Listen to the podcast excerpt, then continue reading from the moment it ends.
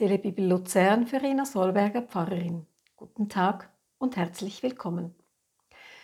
Dank der geistesgegenwärtigen Reaktion des Mädchens, der Schwester des Jungen, konnte der Bub noch einige Zeit bei seiner Mutter, seiner Familie sein. Dann aber muss die Mutter ihr Kind der Tochter des Pharao abgeben, schweren Herzens, aber getröstet darüber, dass ihr kleiner Junge weiterleben kann. Die Pharaonentochter adoptiert den Jungen und gibt ihm den Namen Mose, das bedeutet, ich habe ihn aus dem Wasser gezogen.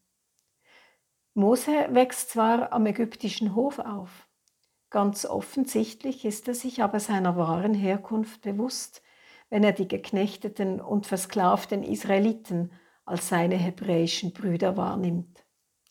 Dass die Hebräer ihnen so unbarmherzig geknechtet und geplagt werden, das geht nicht spurlos an ihm vorbei.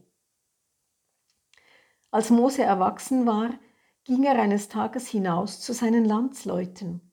Da sah er, wie sie zu harter Arbeit gezwungen wurden. Er beobachtete, wie ein Ägypter einen seiner hebräischen Brüder totschlug. Da sah Mose sich nach allen Seiten um. Als er niemanden entdeckte, schlug er den Ägypter tot und verscharrte ihn im Sand. Am nächsten Tag ging er wieder hinaus. Da sah er, wie zwei Hebräer miteinander stritten. Er fragte den einen, der im Unrecht war, warum schlägst du ihn? Der antwortete, wer hat dich zum Aufseher und Richter über uns gemacht? Willst du mich auch totschlagen wie den Ägypter?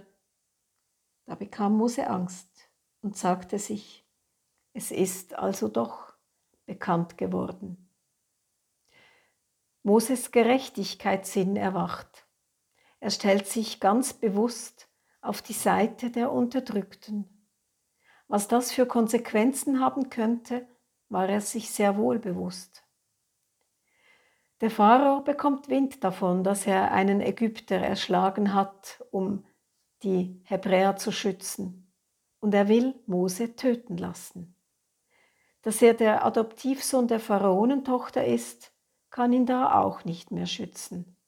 Mose bekommt natürlich Angst. Er sieht nur noch eine Lösung. Welche? Sie erfahren es morgen. Nun wünsche ich Ihnen einen guten Tag.